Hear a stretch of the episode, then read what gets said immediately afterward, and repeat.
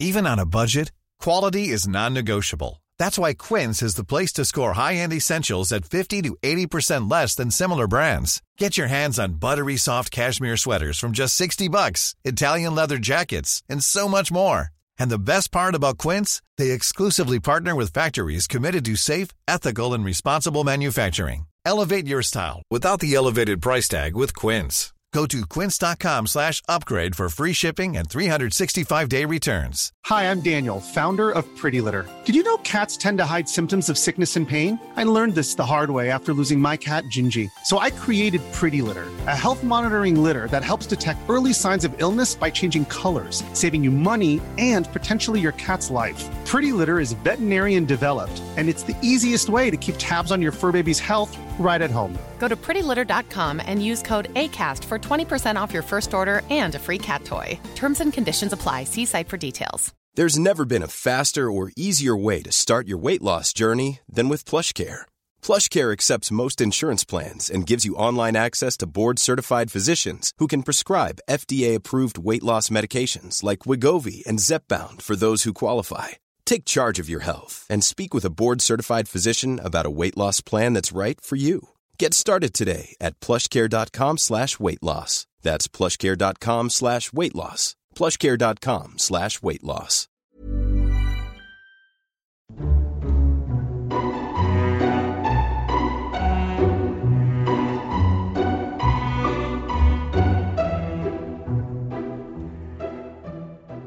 Hello and welcome to Lore Watch, a roundtable freeform discussion about lore and our favorite video games. I'm your host, Joe Perez, one of several lore focused folks from Blizzard Watch, and I've got my stupendous co host with me today, Matt Rossi. How you doing today, Matt? Well, it's churlish of me to do this, but since you just stepped on a landmine there, you're one of our loaf focused? Yeah, I'm very I'm very low to the ground. I'm very short. It do you happens. focus on loafs? Yes. Like okay, yeah, because I I myself like a nice rye or a or a multigrain. Those are those are some nice breads. So Pump, yeah, pumpernickel for me. Pumpernickel for one day we'll have pumpernickel watch. It'll be fine. See, I don't know if pumpernickel watch happens. It's going to be having a fight with pup, with pumpkin watch. So I've actually I've had pumpkin bread and it isn't bad. I like pumpkin bread a lot, actually. Uh, but that's not why you're here, folks. We will talk about pumpkin bread at some point. If if sure. it is why you're here, then you should let us know because Yeah. we have not been delivering that content in the slightest. But one day we'll we will write the magnum opus about how the alliance and the horde come to peace over pumpkin bread because it'll happen over pumpkin bread. We're here to answer your questions though, and we do have a, several questions uh, that you have sent us over the last couple weeks. Thank you very much for sending those in. Uh, we're going to be getting to those. If you do have questions for this podcast or any of our podcasts, be sure to send them into podcast at blizzardwatch.com. Uh, you can go ahead and also shoot them in our Discord channel to us. Uh, if you're a Patreon supporter, you can go ahead and toss them to our paid Q and podcast questions channel. Uh, we do look there first to give our patrons sort of a, uh, a, a unofficial thank you. Well, it's an official thank you. What am I saying? Uh, it's an official thank you for supporting us and keeping the lights on. Uh, and then if you can't support us on Patreon, we understand that and you don't want to do email, you still want to do Discord. We have a Q questions channel. You can throw those in there. We'll look there as well. Just specify what which of the podcasts, since we do have three of them now, you are sending it in for, and also if you have a special pronunciation of your name, uh, if you're giving us a character name, so that I can make sure that I pronounce it correctly. Unless your name is Razorbug, then I'm going to keep calling you Razorberg because that's just a thing that happens now. Uh, but without further ado, our first question comes from uh, Chorl. At least I hope that's what it's pronounced. There was no phonetic spelling. Uh, Shadowlands never pulled me in because of uh, of a- afterlives. The four we saw were more utilitarian and existed as cogs to a machine. The souls trapped in them to feed it. Honestly, it made all the afterlives feel a little morbid. Do you share any misgivings in how they presented the afterlives in Warcraft? I do think showing more afterlife would. We talked about this a little bit a while ago. I I liked the afterlives, but you you it's it's a tricky balance, right? How much do you show? And also, a- I'm gonna I'm gonna just point out right now that I find that an interesting way to complain to call it. These these afterlives feel morbid. because we are dead. Yes, yes, we're dead. what are you looking for, man? It's, it's like it's like going to like a Halloween party. Like everybody's wearing costumes. Yeah, it, that that is part of the deal. But I, I understand. For me, the morbidity isn't the issue, but it there is a lot of regimentation Yeah. in a couple of these afterlives, uh, and there's definitely room to discuss that. Yeah, and I think I think that's part of the balancing act too, right? And, and Matt Matt kind of got to the point that I was going to get to as well, which is we are in the land of the dead. You are dead. There is a certain amount of morbidity that you kind of have to expect, but I think that they were all presented in a very uh, rigid. I, I, think might be a little too harsh, but it's definitely closest. It, like the rigid manner of like everything has to follow the same formula. It, it felt a little more, I guess, formulaic than when we did the Warbringers. Warbringers felt a little more emotional these were far less emotional, except for, in my opinion, um, my my big my big bear boy. Uh, when they did that one, that was that was sad. But otherwise, yeah. Ursoc. Ursoc, thank you. Uh, but yeah, so what do you think about the regimentation of it? What what what do you think made them feel a little bit different than the other shorts that we had before? Honestly, uh, one thing I've been thinking since since this expansion started is that the writing team did a lot of research on world mythology and world uh, myths about death, dying, in the afterlife, a lot more so than the audience for the game. And as a result, I'm trying to find a way to say this without making it sound like I'm telling people to go read a book. But quite frankly, you know, hey, it ain't bad idea. Go ahead, go read some books. They're fun.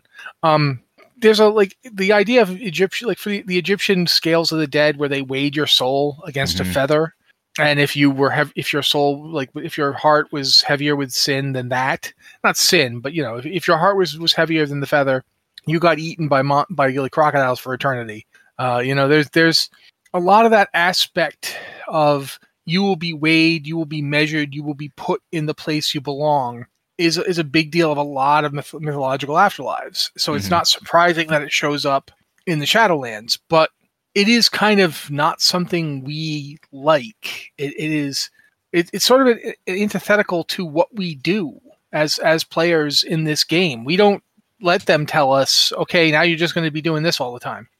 Do you think- and that's one of the things that I, I thought was interesting. And also, it's one of the reasons that, like, for instance, the Kyrian story is all about making them realize, oh, hey, no, this was we we've been messing this up forever we've been continuously wrong this entire time and we have to change and, and fix what we've been doing.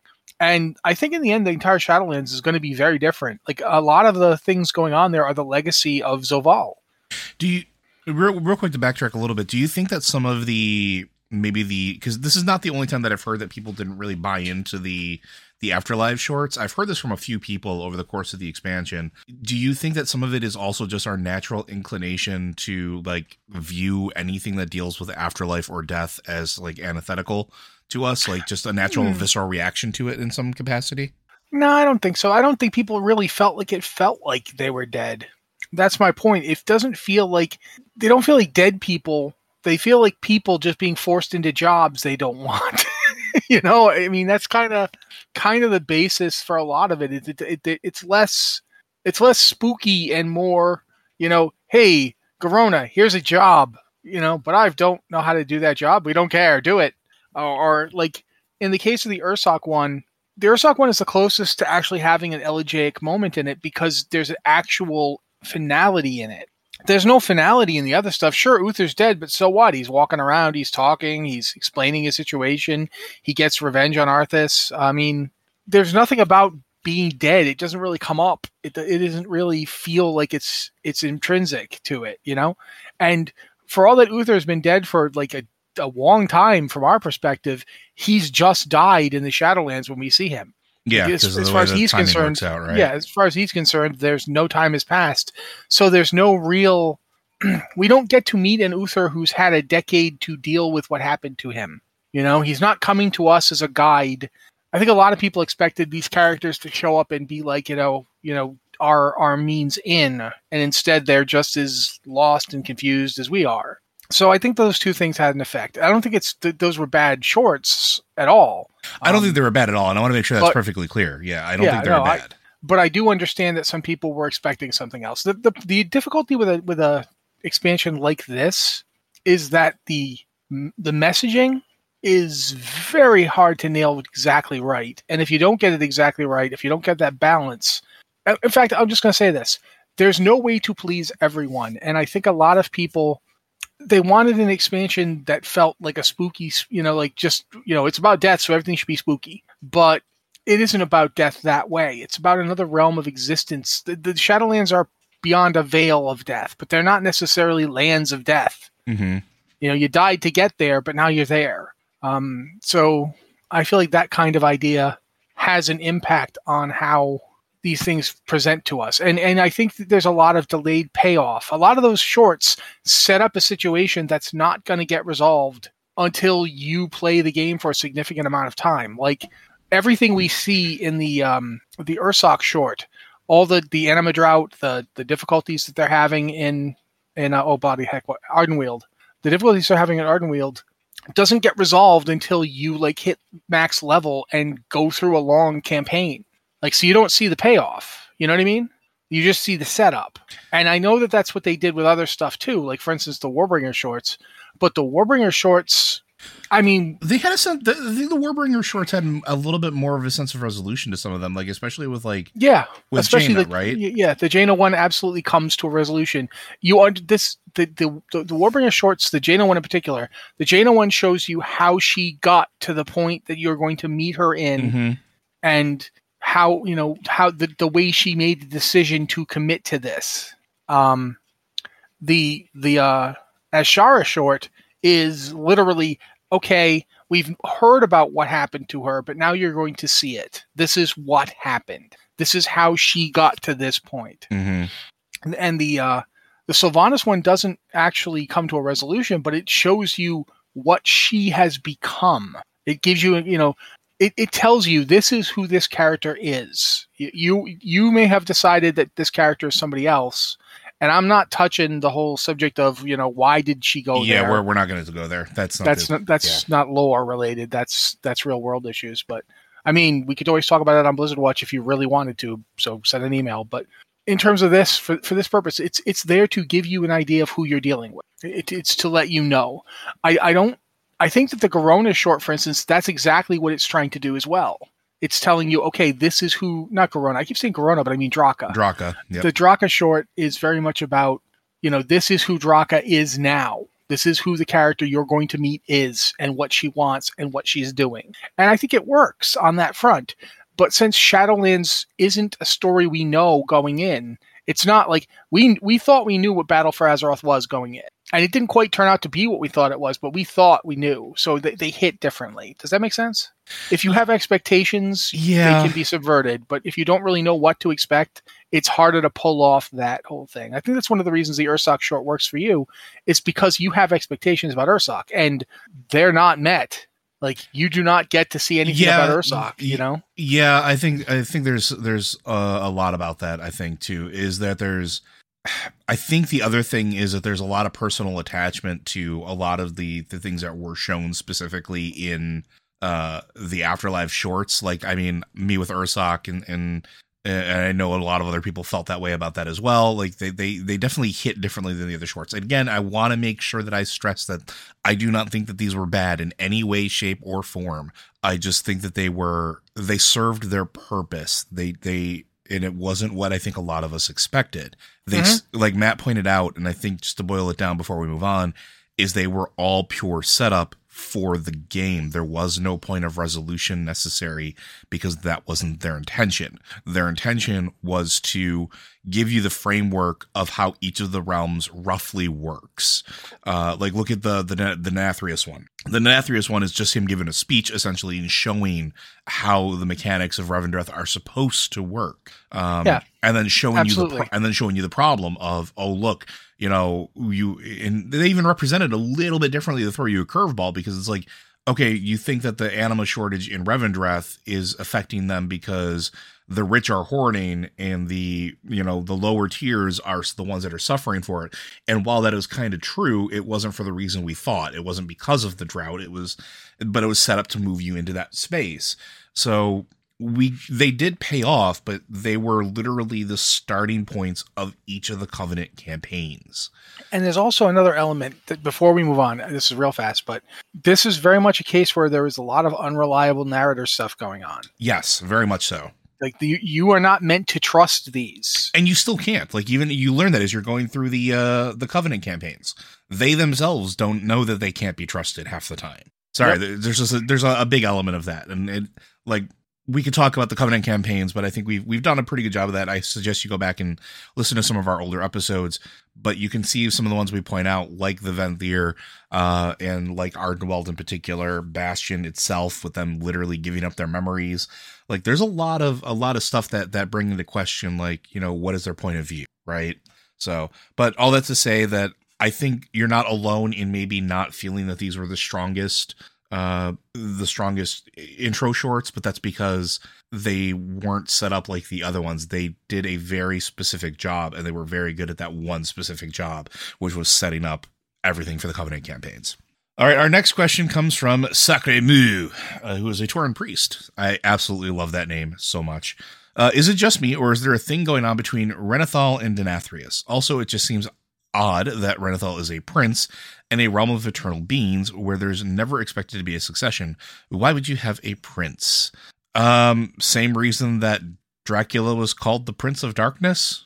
Well, I honestly think that it's it's there's actually an interesting point here. Um, Denathrius made Renathal, mm-hmm.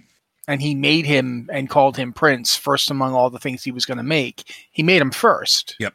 I mean, then he made the uh, various uh, what do you call them?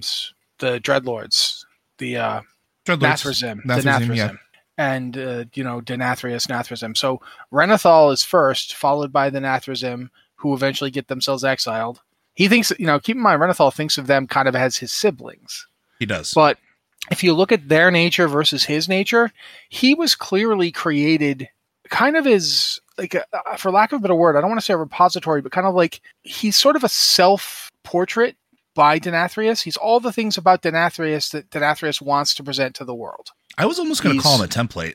Yeah, but I, I, would I would argue he is a very deliberately edited sketch. He's he is this is what I'm like. This is what I want you to know about me. The Nathrezim are not that. They are what he does not want you to know about him. What he wants to keep secret. What he wants to keep hidden. Mm-hmm, you mm-hmm. know, the unseen guests that that invite themselves into your your kingdom, your world, your realm, and do his work. Um, there's actually a very interesting dichotomy in that, and the reason Renathal is a prince is to give him the stature necessary to to do that presentation.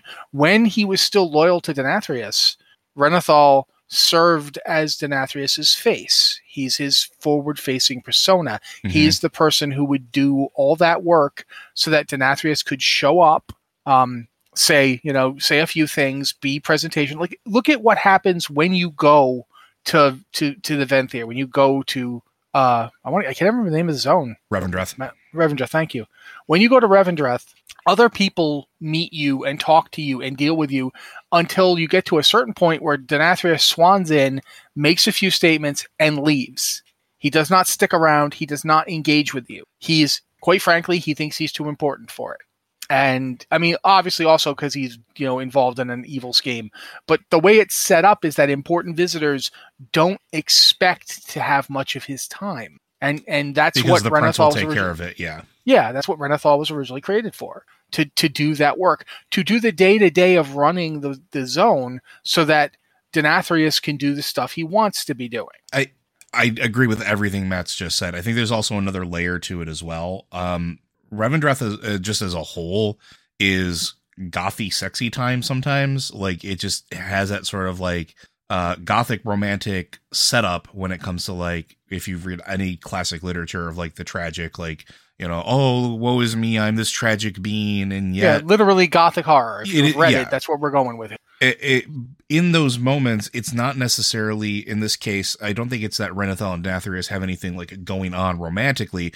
Uh, it's literally the relationship of a vampire lord and a vampire sire, or a, a wellplane, essentially. So you have Denathrius, who literally made all of the Venthyr. He's the one that's made them all. And if you argue that, oh, the seven signets are the ones that actually make them, they're pieces of Denathrius. They are literally pieces of his power that he gives out in order to create more Venthyr. He created Renathal as sort of like the template of that all the other Venthyr would be created as. And as more were created, they just continued that on. They could forge them into any physical form that they wanted to. They continue this line of very pointy teeth, long eared, uh, pale individuals that are skinny and, and look like the classic notion of a gothic vampire. And their relationship is close because if you read if you read any like traditional vampire anything, they tend to have sort of that relationship. They tend to have a close relationship that borders on uh, abnormal or or not not I don't want to say moral because they're vampires, but like not what you would consider, you know, yeah, there's there's, paternalist, there's paternalistic and maternalistic overtones because one of them literally creates the other. yeah, But at the same time, there's always there's going to be sexual overtones because that's what vampirism as a It's- it's story seduction. element. Well, yeah. Plus, I mean, if you think about the, the origins of vampire myths, and I'm not going to bore you with a 300 page dissertation, but I, I could. I wrote one. Um, basically, vampirism as a story element comes from the period of time where people were coming up with consumption and wasting diseases. People would like die, and as they died, they would become bloodless. And in some cases, a lot of people thought consumption victims looked really beautiful because they would get a flush as they also became, you know, wasted away. They'd look like a kind of pretty that that people would notice and be like, "This is really weird." That element is part of the vampire mythos: sex and death at the same time Mhm. and that's it doesn't mean that Re- that Renathal and Denathrius are, are are having sex. That's not the the purpose of this relationship, but it's weird and unnatural. and that, they, it's, I think that's the point of it, right? It's supposed to make Mhm, you yes. feel uneasy. Yeah, exactly. Um, so I would I would say that's definitely like just because you know Ven, you know the Venthyr and uh, uh, Revendreth are exist to portray that vibe in World of Warcraft. Then yeah, that's absolutely there. But I don't think it's anything like there's no canonical story element that the two of them were having a relationship. I don't think Denathrius has relationships. I don't know. The, his his relationship with his sword is highly suspect. the sword, but that's a different issue because well, We've had knife I- wife, now we have sword wife. It, it's, I, I would I would argue that Denathrius doesn't have relationships. He has things he exploits. yeah, no, one hundred percent. Yeah. I would agree with that, and I think that's I think that's the best way to approach it. And I know we talked about this a little bit on Discord when we when we had an answer for it, but I figured giving a little more complete answer was worthwhile here. It's just approach it from that particular angle, and I think it seems a little less uh, sexual and a little more classic literature. So, all right, we're going to move on to our next one, which is from Sid Marquez. Uh, what's the difference between the red and green dragon flights? Dragons have been on my mind since it seems pretty clear the next expansion is dragon themed. The red dragons protect living things, and the green dragons protect nature. It seems like that's a lot of overlap. What's the distinction? because the green dragons aren't necessarily protecting nature. They are specifically tied to the Emerald Dream and, for lack of a better word, Azeroth's subconscious. I think that there's actually there is overlap between the two. Absolutely, there is, Mhm. and that's intentional because but one is dealing with conscious living things, and the other is dealing with unconsciousness and life as a force.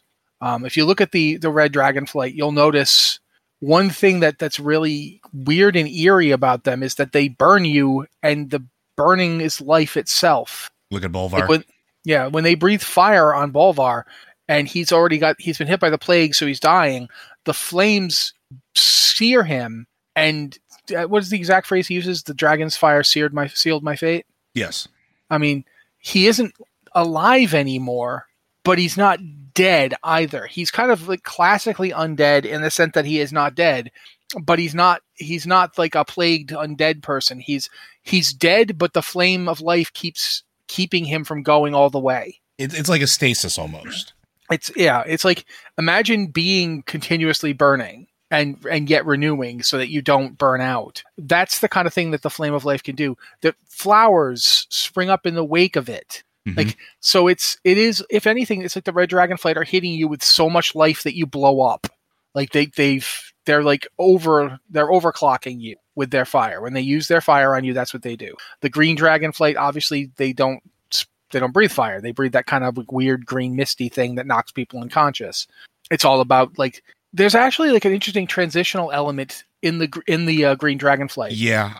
Yep. in that they they they're they're all about going between worlds and and there is a death element to them that I think needs to be noticed and, and talked about more. Um, just like druids have a death aspect that doesn't get mentioned a lot. Um, sleep is is often called like the little death in in some languages, like in French it's le petit, le petit mort. Um, sleep is a is a thing you do. You you slumber, you regenerate, and that's the aspect of like the world. That's green dragons are interesting towards Ardenweald if you think about it, because they're. yeah. the- I'm gonna, in fact, since you you were gonna, I'm gonna let you talk about it. Yeah, th- that's that's kind of what I think. I, I understand where Sid's coming from because I think before recently it, the lines were maybe a little more blurred, but I think Shadowlands has helped differentiate or at least define a little bit further what the Green Dragonflight is kind of maybe intended to do. We still don't know for sure, um, because we Ysera has not told us this at all. Uh, but they're connected to Ardenweald, and Ardenweald by extension is connected to the Dream, and the Dream is connected to Azeroth as well. And going back to Ursoc, there's sort of this cycle that that was expected for Ursoc to go through, where yes, he died, and we know that the Wild Gods die, but they come back. Same with the Loa, they die, but they come back. They go, they die, they pass through. We've seen them in the Emerald Dream, but then they pass through to be renewed in Ardenweald, and then they get shepherded back through the dream back to life. The Green Dragonflight are sort of the wardens of the Emerald Dream. They're the ones that are there to keep it and preserve it. And originally we thought that, it was because it was a backup of Azeroth, but instead it's like preserving the backdoor loop from Ardenweald and actually the Shadowlands back to the prime material, for lack of a better term to call it, uh, where those those souls are able to shepherd through and come back versus the other ones that just can't.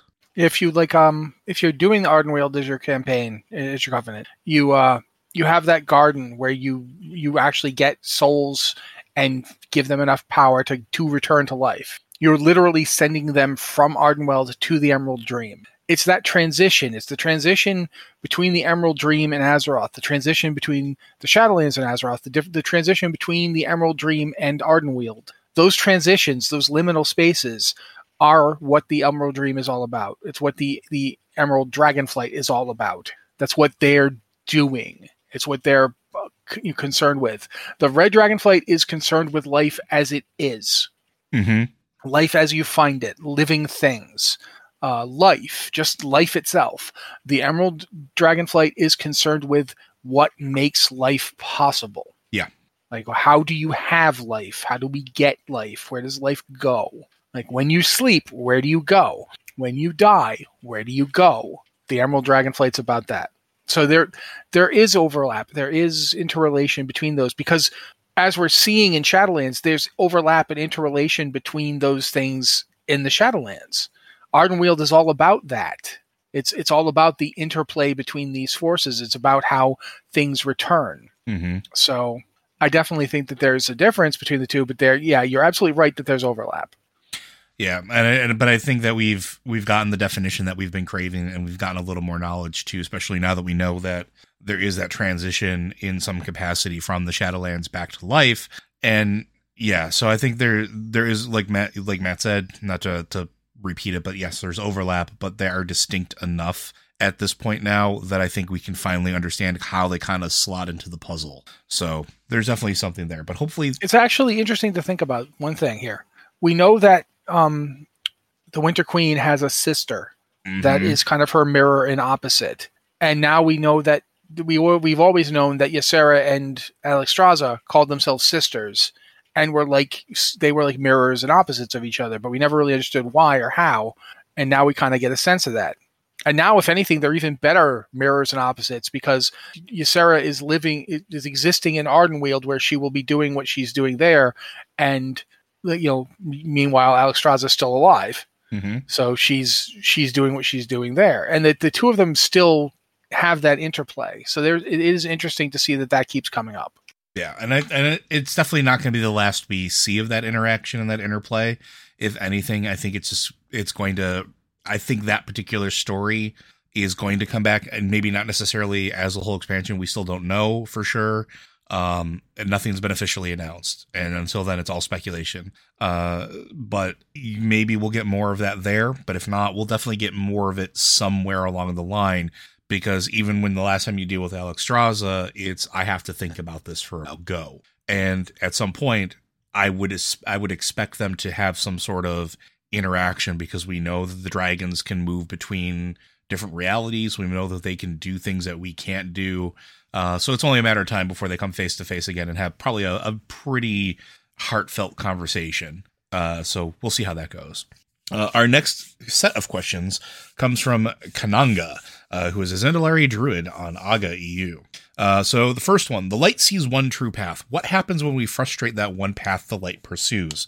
For example, Illidan did not become an avatar of the light. Was that the plan of the light, or did it recalculate the next best patch to its goal or path to its goal, just like a GPS does? Uh, I mean, not to put too fine a point on it, but that that particular uh, Naaru didn't survive. There is no recalculation necessary at that point. point and Matt's brought this up before, and I'll, I'll turn it over to him in a minute. But all of the light, the Naaru in particular, they see things distinctly, but ne- not necessarily the same as all of the other Naaru. They all seem to have their own individual agendas or goals, uh, and they all seem to fixate it on their one particular goal. Um, sometimes they'll band together, sometimes they'll work together, but it's it's become very apparent that they are very like when we say that there's one true path, that when they're in their light form, yes, they pick a path, but it's not going to be the same for everyone. And so with uh Xe'ra, I want to say, was that the name? Yeah, the one that that's the one that interacted with Illidan. So when she tries to do her thing and winds up exploding afterwards, uh, there's nothing left to recalculate. There's nobody else to pick up that banner because she's the only one trying to force that outcome. She's the only one trying to walk that particular path, or at least that specific narrow path. So there is no recalculation necessary. Um, but yeah, Matt, please, if you want to talk about the the Naaru and the light and the one true path, feel free. No, I'm good. Let's go. No, I'm kidding. I'm kidding. Um, I think another way to look at it is that each Naaru Naaru like inhabit the light and the light infuses them, but they are not the light. Mm-hmm. They are independent individual beings. Uh, each of them, the light itself as a force may have a completely impersonal view of the universe, but that's not possible for discrete, separate entities. Um, so each Naaru is like a prism through which the light is filtered. It's still the light coming out of it, but it's if you hold a prism up to a sunbeam, the prism refracts the sunbeam, and you get different colors depending on the prism shape and how you you interplay it with the light. That's every Naaru is like that every Naaru is putting a bit of itself into what it's trying to do because it can't help it. It's a it's a discrete entity. It's a separate being. Adal and Xe'ra did not agree on what to do. Uh, and it didn't look like they were rivals or enemies. They simply each pursued a different path. Mm-hmm. Now, we can talk about there's only one true path, but there, there's one true path, but there can be many ways to get there. Like it's if you think of it as one destination, you can take a lot of different roads to get to that one destination, but you're both trying to go to the same place. Uh, it's I think that is one way to look at this because there's an inherent necessary distinctiveness between all Naaru that is not present in the light. The light by itself is simply a blinding, illuminating force that has it only has one true path because it, it is incapable of seeing doubt or in uncertainty or the void. It is those things are not part of it. We bring those things because we are not pure creatures of light. That the real secret of the void is that we are all a little we all have shadow. We all have darkness. We all have the ability to obscure and block the light. We all create shadow by our nature. Um, but also we all require light. We all take intake of it. We all partake of it. So we're beings of balance between the two, but they themselves are not capable of balance. So the Naaru are in a really interesting position in that they are so light dependent, but they are also void beings. They too have to find a balance. And they revere the light and they want to do its will, but the way they go about it is distinct for each one of them just because they are each discrete individual beings. They're not a hive mind. They they approach it as best they can. You know, it's it's one of those things there's I keep thinking back to the old uh, poem, and I can never remember the name of the poet, and I apologize because I've never heard the whole poem read out loud. But there's the line, "A man's reach must exceed his grasp, else what's a heaven for?" The Naaru's reach exceeds their grasp. They are trying to do something that no individual Naaru can actually do, and that doesn't bother them because they're just trying. The whole point is the effort is worthwhile. Trying to make a better world where everybody is safe and respected and not, you know, at pawns of like a sinister force Mhm. that doesn't care about living things, that's a good thing to do, whether or not you get there. There's no, if the light has one true path, it doesn't mean individual Naaru know what it is.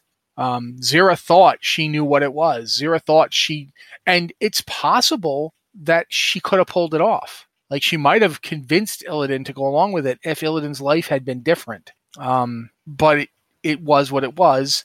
He made the decision he made. He might have decided not to. Like there's what if his life had been different? What if the most recent past of his life had had not been the way it was? Mhm. What if some of the things he had decided had worked out differently? We don't know who what he would have been. And that's the thing. When interacting with mortal beings, we keep seeing over and over again that mortal beings have this capacity to to surprise and befuddle cosmic forces because cosmic forces or the beings that deal in cosmic forces keep thinking that they they know how we'll go. That you know was the the, the thing that Algalon said about cosmically calculated odds. Like, it, to me, like the entirety of World of Warcraft is a big example of somebody turning to the to the cosmos saying, "Don't tell me the odds." Yeah, more or less. and it, it is just like the void keeps thinking that you know it, it you know all this you know all this stuff is possible. Therefore you know nothing can be understood. And we're like yeah we don't care. We're gonna we're gonna do this thing. But, but what about all the other things? Well we picked this one. We're going this way. That's something that the void can't really handle or understand. You see it over and over again but individual old gods absolutely have specific discrete plans. Mhm. even though they're saying constantly that nothing there's uh, with a thousand truths but you know you're doing this thing where you're trying to like you know you're doing something. You're in order to act in our universe you have to be both. You have to be able to see multiple outcomes but pick one. Mhm. this is something neither the light nor the void does.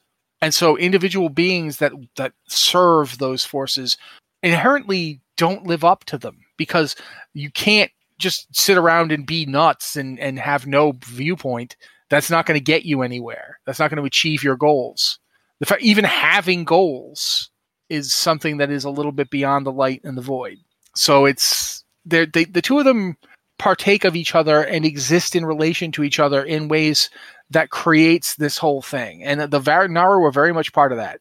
So there's no the the light doesn't have it doesn't have this like blueprint that it thinks like, oh well this didn't happen so the great cosmic plan. That's not how the light works. The light doesn't think about what the one true path is. It simply maintains that it exists.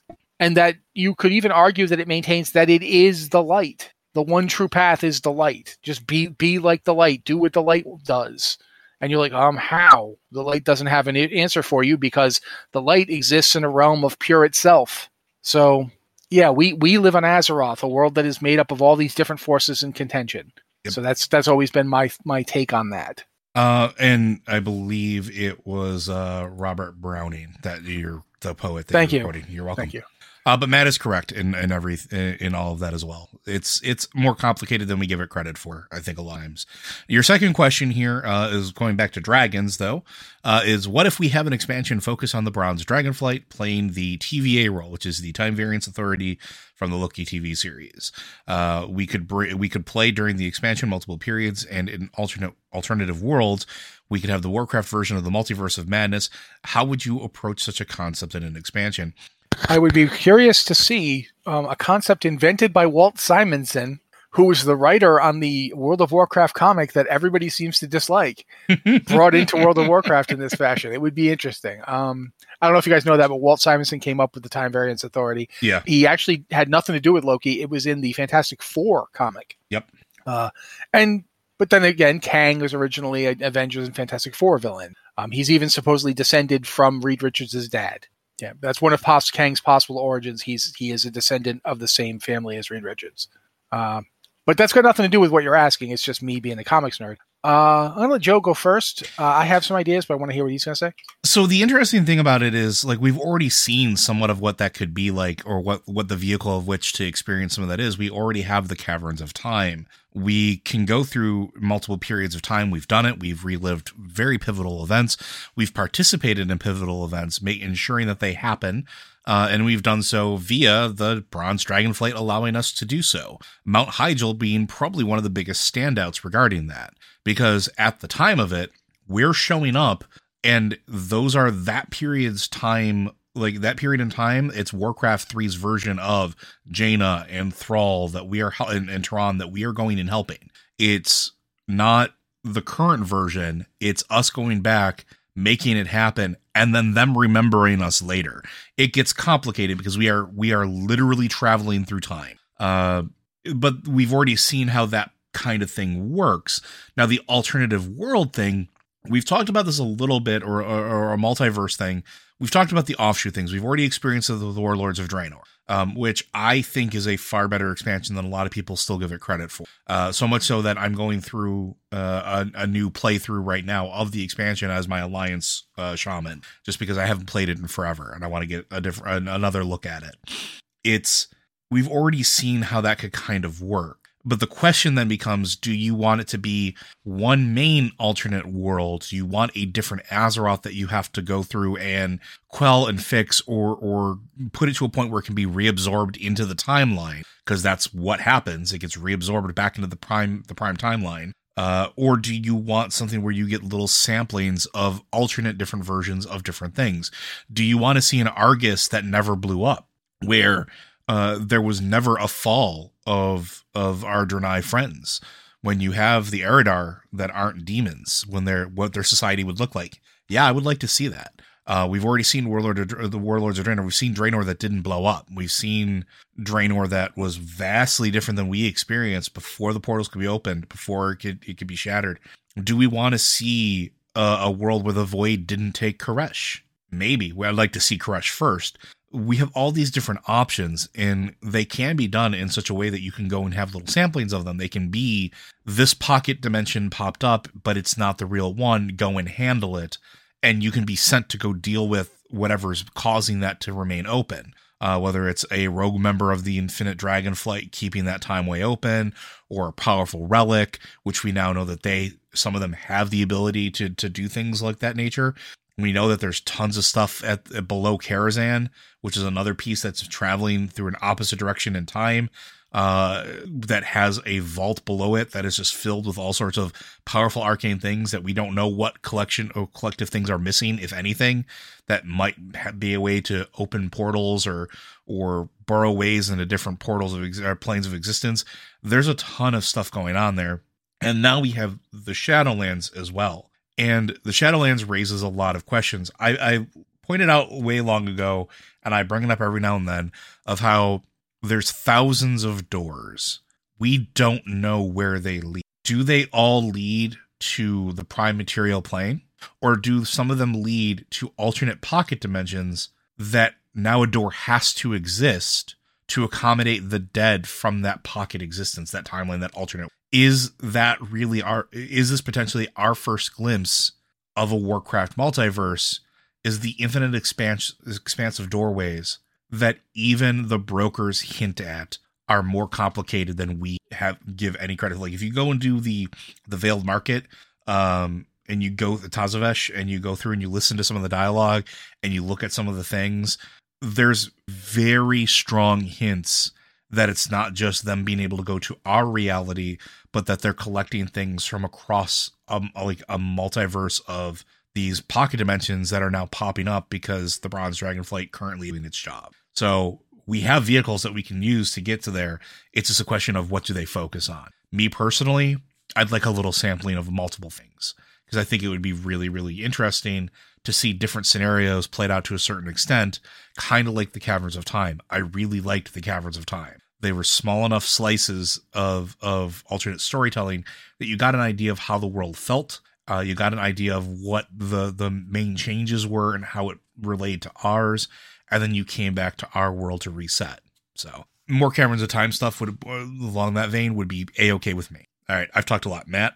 Uh, unfortunately for everybody, you you almost set off my uh, why Warlords of Draenor wasn't as well received as it could have been rant, which is comes down to that it didn't have a middle. Yeah, I would agree. Um, Warlords of Draenor has one of the best leveling games ever. Just it is one of the best leveling expansions that I, that they ever made. Um, and its first its opening act was was pretty strong. Like the first raids, the first you know what's going on here, and the, the campaign kind of had some problems because it was so randomized, so you could, you didn't know how it was going to. But but still, it was a good story. Then you got to the end of that, and then nothing for almost a year. we got a patch that was here's a camera. And I mean, I selfie camera is great, but that's not like everyone's like, what? Where's the stuff happening? And then we got the ending actually was pretty good. Like the the the the the, the end raid, the zone around it. There was a lot to do. I, it's one of my favorite end game zones. Like I, it really did set up what they did again later in Argus and I really, really liked it. I thought the uh, the the Tanaan jungle, you know, going turning into Hellfire area, that was a it was a fun end game. But then it had to last forever. Mm-hmm.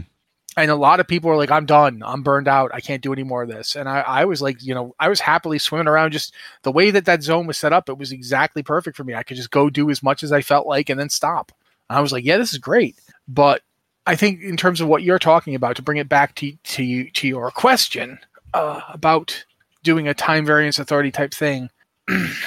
I actually, if we're going to do time stuff, there's a TV show I don't hear a lot of people talk about as much. Certainly not as much as any of the Marvel shows, but it's it's Legends of Tomorrow. I was going to go Legend- sliders, but yeah, Legends of Tomorrow. Legends of Tomorrow is one of my favorite uh, time travel shows because it is completely irreverent with the concept, and I would love to see we have spent so much time letting the bronze dragonflight convince us that you know we have to help them sustain the timeline. I would love an expansion where we're like F it. Nope we're breaking this. We are breaking this hard. We're going to kick the timelines in the face. We're going to like literally there's going not going to be any order. We're going to go around and just do whatever we want. Uh, I'm not saying go infinite. I'm actually literally saying we would like whop around the universe, messing with the infinites, at you know, our, in our own way. Because that's one of the things about the end of the, the, the hour of twilight is that the bronze dragonflight really shouldn't have the power to enforce rules anymore. You know what i mean? Like they, mm-hmm. that's part of what Nozdormu gave up. You know he he he gave up what he, they'd been entrusted with. He used it to stop deathwing once and for all across all time and space. Um so and they were kind of going that way. Like there were signs that they were kind of bringing in other forces like the, the people you meet on the timeless isle the idea that they're like, yeah, we the, the bronze dragonflight doesn't really have that power anymore. Imagine if they there's an entire expansion where we're basically deputized, where they're like, you know, you we can't do this our way anymore, so now we're we're giving you what tools we can to go forth and stop all this stuff from happening. And you know, you you you could throw in that aspect of just you know, it's not rigid, regimented, doctrinal.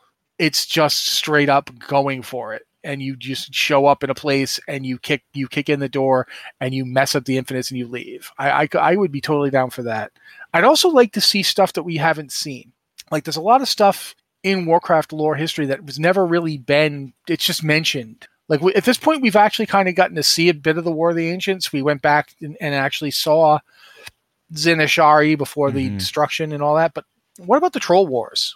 I mean, all of the various troll wars, like the troll when the trolls were fighting up against the uh, people forget that the trolls were fighting against the Chithraxi and the the you know the various um, Silithids and and it, trolls defended had, Azeroth before anybody else did. Yeah, they were fighting a war against the minions of the old gods, the N'raqi and the um, Aqir before anybody, and as a result of that war that they fought, they splintered their own empire to save the world Mm-hmm. Like for for all that, you know, they were doing it because they live here and they would have died if themselves. It's still true that they they basically surrendered their their dominance of the world and lost it to you know basically their own cousins in the process. Like the the dark trolls got turned into the night elves and came up and suddenly they had a new form of power that the uh, the trolls didn't know what to deal with couldn't you know it, it what didn't involve the Loa, it didn't involve the Wild Gods. It was their own weird thing. And there's just there's tons of stuff I'd like to see. I'd like to see that.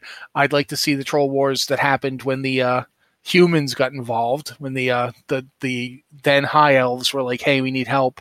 There's but there's lots and lots and lots of stuff. Thousands of years have passed. There's tons of stuff you could go see. You could go back to the Black Empire and actually see what it was like. How did they did they have an actual state? Like, if you think about it, we often talk about the old gods and their creations as corrupting Azeroth, as being corruptions of, you know, various races and beings on Azeroth. But it's also tempting to look at it from the other perspective that physical reality corrupts the old gods. Mm-hmm. It turns them from things of pure void into the things they are. There's a reason they always look like giant pustules and tumors because they're forced into a physical existence that is not part of their nature. Yeah, they're, they're beings of roiling chaos that are being forced to take a physical form. Yeah, and th- th- there's that whole idea of the cage of fleshly existence. The the the just by coming here, they are diminished. They become less because they can't be all p- potentials, all possibilities. They have to pick something. They have to have some kind of discrete form. Uh, and sure, it's it's it's you know you look at it like whoa, what's that? But from their perspective, it is so limited and small. It isn't everything at once. It's this thing. I now have a form by coming to the to the physical world. They they you know, and I'd love to see that. I'd love to see us go there and deal with them. Um, there's there's so much in World of Warcraft that we could look at. I would absolutely. I don't necessarily want an expansion that's about you know picking one true timeline and going for it, as much as I'd like one that's about exploring it. Like all the stuff Joe said already. I, I don't I don't want to repeat what Joe just said, just like he doesn't particularly want to repeat what I just said. You guys heard it, but I think he's got an idea, like the idea of like, do you want to have an expansion that's just going to one place, or do you want to go to a lot of different places? I want to go to a lot of different places. I want to see a lot of different things. So that would be my take on it. If if if they were going to do that, that's what I would be interested in seeing. Uh, and yeah, we're on the same page there. But hopefully that answers your question regarding that. Uh, if you have uh, an opinion regarding that, uh, those of you that are listening, let us know. I'd love to see. I'd love to hear what kind of expansion you'd like to to be a part of if there was something that dealt with multiple timelines or multiple. Uh, I think we have time for one last one, and this comes from our friend Razor Bug, also known as Razor Berg. There you go. Your raid can laugh at it. Oh, Berg! I thought it was Razor Bird. I didn't know why you were calling him Razor Bird. I'm like, why is he a bird? no, he's a bug. Uh, or they are a bug. I don't know. I don't want to misgender. Uh, but something came to me as I visited Stromgarde in the in that area as an almost exclusively Alliance player who's only ever seen us losing territory anywhere. Uh, as an NPC in the Shadowlands mentions, the Alliance has retaken Stromgarde, but if you visit it, we clearly haven't. In fact, the events of BFA obviously made no in-game impact, unlike Lordaeron, which was clearly changed in-game. But I remember reading after BFA, the Alliance officially retook Stromgarde. Despite developer debt needed to reflect that, I can sympathize with. So I was wondering if you think we might see a future expansion with the human kingdoms restored, but a new conflict between Stormwind, Ironforge, Gnomeregan, Belfs, uh, versus uh, Lordaeron, Gilneas, and Night Elves, with the Horde called in by both sides. Player's choice, maybe, opening up with mechanics for cross faction group, PvP, and even a civil war in the Horde to match. Uh, the guilt or not of Sylvanas could feed into this potentially. Thanks for always, uh, thanks always for your wonderful musing. Uh, maybe. There's a case for it where the Alliance have been, at least canonically, acknowledged to be regaining uh, land that was theirs. And I personally would love to see some of that actually come to fruition. I would like to see maybe Lordaeron gets fumigated or they figure out how to do it and they take it back and they reestablish that and start recultivating land. We know that they can do that already. Andorhal has already proven to us that they can. They can bring the life uh, back to the land uh, there's capability there, and now they have access to things that they didn't have back then. Like they have access to the Tide Sages and uh, magics from uh, the the Thorn Speakers that they didn't have before. That they can call in to help cultivate that land and purge it of the poison and purge it of its its sort of like desiccated nature and bring back some of the human lands. Uh, is another great example of something that they could spend the time to rebuild, where they now have literally access to uh, tons of shaman that live in deep places that are are their main goal is to access rock and stone and molten magma and can sit there and go, yeah, we can just go ahead and ask the stone to be the form we need to rebuild these walls and castle. Give us like a week. Uh, I'd like to see that sort of transition because I think the humans have been sort of on the back foot for a long while, uh, ever since Warcraft 3 for sure. And they really haven't gotten much better throughout the history of World of Warcraft. I mean, heck, even Stormwind had to be rebuilt during World of Warcraft. Like it had to be redone because, well, Deathwing. So I'd love to see them have some of that where the humans can actually have their their kingdoms back. We can find the heirs. I think Matt, you pointed this out. I want to say like last year that there's still some heirs uh, potentially laying around or pretend that might potentially be out there for some of the the kingdoms. Which so I'm going to shut up and let you talk about it. Um, I mean, it depends on what you're talking about. Obviously, for instance, uh, Kul has them. We we don't know, like for Alterac, you, the Perenolde line seems to be there's like one guy left. Um, I have no idea if they would ever like put him back in. Um, but we've got Danath. Uh, Danath's still alive. Mhm. So th- there's Trollbane. There's a Trollbane heir. For that matter, uh, uh, Thoras is alive, sort of. I mean, he's dead, but he's moving. Um, you know, that's like that. He's dead, but still moving. Uh, so, I mean, that would be kind of amusing if if the two of them went back. The thing is about Stromgarde that always interests me is that, technically speaking, we have a rebuilt Stromgarde now. In that, if you do the Warfront, there's the Alliance has a rebuilt Stromgarde that you start off in. Hmm um, you could just put that i don't I- again i never want to say that would be simple. I never know how hard that would be to do. I'm not I, i'm not an engineer. I'm not a programmer. I am, could not tell you for the life of me how much work it would take to put that in the game full time. But it's there. The assets exist. Um, they were created. So you could theoretically put them in the world uh, but I'm, try- I'm trying to think of like what i'm when i'm we, we know that Gilneas Gilneas currently we know who's who would, would, would take over if if it was restored. We know it would be you know Genn and his family, his daughter. Um, we so you know obviously the the heirs to Stromgarde though it's a really complicated issue because whilst there's like I said, Danath and his family exist. The people of Stormwind originally descend from people who left Arathor. hmm Uh, they they and they they were the the line of the original kings, um, whose names are completely forgetting me, but the ones who built the you know the wall and so forth. The one who had Strom'kar. My God, why can I not remember his name? It wasn't Trollbane. It was the the line before them. But regardless, that that line exists. The Arathi descendants still exists in Stormwind. Uh, it might very well exist in Anduin Wrynn if he is if Anduin Wrynn is in fact related to um, Anduin Lothar, which he might be if Var- Varian's mother was the sister of Anduin Lothar, which in the movie they are. In the, in the Warcraft movie, Varia, Varian's mother, is Anduin Lothar's sister. We do not know if that's true in the game or not. I don't think they've ever actually come right out. They've said. never, they've never, they've never clarified. Yeah. So there's room If- that they could do that. yeah, they could do that. If they did that, then Anduin Anduin uh, Wrynn would be of that bloodline. He would be of the the the original Arathi kings. He would be a descendant of this, just like Lothar was. Um, the High Elves believe their debt is discharged, so that wouldn't matter for that. The the High Elves slash Blood Elves would no longer come when when they call. That's that that's not the, that's not the issue. But they'd still be the the monarchs of the original human empire by by blood descent. hmm Technically speaking, the the the Wrynn kings at this point, Varian and his son, would have the the the theoretical right to rule all human kingdoms. Um, whether or not all the other human kingdoms would accept that, eh, but they definitely would be able to go up. They could make a claim for Stromgarde, absolutely, no problem, because it's it's theirs by descent. So yeah, that that'd be something you could you could do as well. But I, I don't I don't know. I, I don't know if they're going to do anything with it. They're going to go back. I keep thinking about Cataclysm, and for a long time, the Cataclysm was this big boogeyman that everybody was like, we don't want to do that again. But Cataclysm came out in 2011. There's also a difference between completely rewriting the entire world and blowing it up and rebuilding it, which I think players have been Yeah. asking for for a while. Change is okay. It's just how do you go about that change? And I think bringing back the the seven kingdoms in such a way that they're represented, I think players would be okay with, especially those that are human players. Like bringing back uh, for the se- the seven kingdoms. For those of you that may not know, you have Alterac, Dalaran, Gilneas, Kul Tiras, Lordaeron, Stormwind, and Stromgarde. Um, Dalaran obviously is a floating city now, and it can go wherever the heck it wants.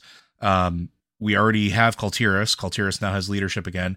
Gilneas exists. They could, at this point, go back to being Gilneas after things settle down, or at least that's the hope. Um, Alterac is still there. Uh, Lordaeron is, is technically has an heir that's still functional. Oh, Uh, it was Thoradin, by the way. Thoradin, okay, King Thoradin is King the first king of Arathor, and he's the ancestor of Anduin Lothar, and potentially through him, Anduin Wrynn, and you know that whole line. Okay. So yeah, that's that's one of the interesting things about what you're talking about too, though. Like that idea that those many of those kingdoms are still there. Like Dalaran's Yeah. floating around right now. Uh, Lordaeron, you the only wild card, but again, we have it, it physically is there, and Calia is still technically alive. Like it gets Again, complicated. dead but moving. Yeah. it, it gets complicated, but they could do some interesting stuff with that, and that right there could be an interesting conflict. Like if Lordaeron's Hold re- on, Go hold on, hold on, hold on. We know that the game is getting cross faction. yes, There is nothing stopping them from, you know, keeping factions, but actually doing a thing where the Forsaken and hu- living humans both have quarters inside, Inside Undercity, yeah, inside of Lordaeron. Like maybe the, the Forsaken can go back into Undercity and they can have it. you hit right they- where I was going, man. I love it. yeah, like because you could you could totally have like Calia as this representative who who like sort of leads the whole place, and you'd have living and undead people both existing there. Yeah, you could. There's nothing stopping them at this point. and we've already had it established if you go back to the the books that we've had over the course of like the several years bef- uh, before the storm like it literally talks about how there are people that would do this they would want to Yeah. be with their loved ones again the Desolate Council thing, yeah, absolutely. yeah they're they're for both factions like for both sides so they could do something like that and have a very complicated city state and i think that would be cool i think it'd be interesting and like matt pointed out and and i was going to go there too it's it's this wonderful like using of hey we're going to add cross faction. Here's how we show it in game. Here's a physical representation of how things are now. And i would be all about that. So there are ways that they could do it and i really hope that they do at some point because again i like the human kingdoms. I think that it would be really really neat uh, to have them have some development and growth and and start time in this time in this uh, the story to shine especially with the way the story's going and seeming like the alliance as a whole is on tenuous ties with each other to begin with where some of them might be walking away from it or may not become to their their beck and call of their their supporters. Looking at night elves you got done wrong. Yeah with even with everything that happened i can totally see them saying yeah we're going to go do our own thing for a while. Like they have these opportunities. Night elves are another great example of a, of a faction that could uh benefit from this in the long term because if they're settling in Hyjal, who says that they're with everything that they've gone through that it's just going to be just night elves. There are other elves out there. Maybe they don't agree with what happened with the horde. Maybe they're looking to leave or, or whatever the court the case is. We could have some really complicated and really interesting storytelling, and I am here for it if it happens. Uh, any parting thoughts, Matt? I think in general, um, one of the things I'd like to see is going forward. I want to see stuff incorporated more into the story of the game, like not just Yeah. exist, but Yeah. actually incorporated into the story of the game. But I do understand that there are limits to what they can and can't. do. Like they don't have limitless resources. This Mhm. is not a you know they can't just do every cool idea they have. So I'm I'm not impatient with them that they haven't like you know flipped the world around so it's clear who owns what. For one thing, they may not really they don't have a story to tell about it yet. So they haven't put stuff in to to set up the story they want to tell. I think that's reasonable. Uh, so I do want to get people to understand that you know it's not that they don't want to show you the way the world is now. It's just that do we have a story for it? As and also You know. technical debt, as as Razor Bug. has yeah, absolutely. out. That's Yeah. that's also true. But I also think that they're not willing to in, to go through that debt for no reason. Yeah. like they, they- if they're going to be they they're going to be devel- putting their time and effort into giving you the story they're going to tell. The, the world as it's going to be for that story. If their story is not set in those zones, then it's there. There's no reason to develop them. I mean, that's just one of the ways things are. Uh, we didn't get any change in Strom for years until there was a warfront there. So keep in mind that you know stuff happens when there's a reason for it to happen. That that's that'd be the only thing I can think to say right now. Yeah, and that's very good points. Uh, but hopefully, uh, from a, a pie in the sky sort of, of wish list, hopefully we will see something that will uh, advance some of that along the time. Maybe they'll, they'll hopefully see some interesting story that actually drives back into it. Um, because again, I I really like this idea, and I might latch onto this a bit, and I apologize, but I like this idea that we're we might potentially be entering a phase of rebuilding, and some of the things that I'm hearing from some of the interviews and, and things like that make me feel like that is something that could potentially be more likely than not, where we're looking at home finally again. And yes, we have threats to deal with elsewhere, maybe, or whatever, but we're actually starting to look at what do we need to do here. And we've been asking for that for a while. I know Matt and I have been asking for that for a while. And it feels like we might start getting that. And these are good opportunities to start tying up some of those loose ends. So, but with all that said, folks, Blizzard Watch is made possible due to the generous contributions at patreon.com slash blizzardwatch. Your continued support means this podcast site and community is able to thrive and grow. Blizzard Watch supporters enjoy exclusive benefits like early access to the podcast, a better chance at having your question answered on our podcast or the queue, and an ads-free site experience. And as always, uh, just a reminder that those of us at Blizzard Watch stand with those in the game industry that are working towards a better tomorrow, demanding better treatment, uh, and working towards unionization, including those at Activision, Blizzard King, uh, and everywhere else. Uh, but with that, folks, we'll see you next week.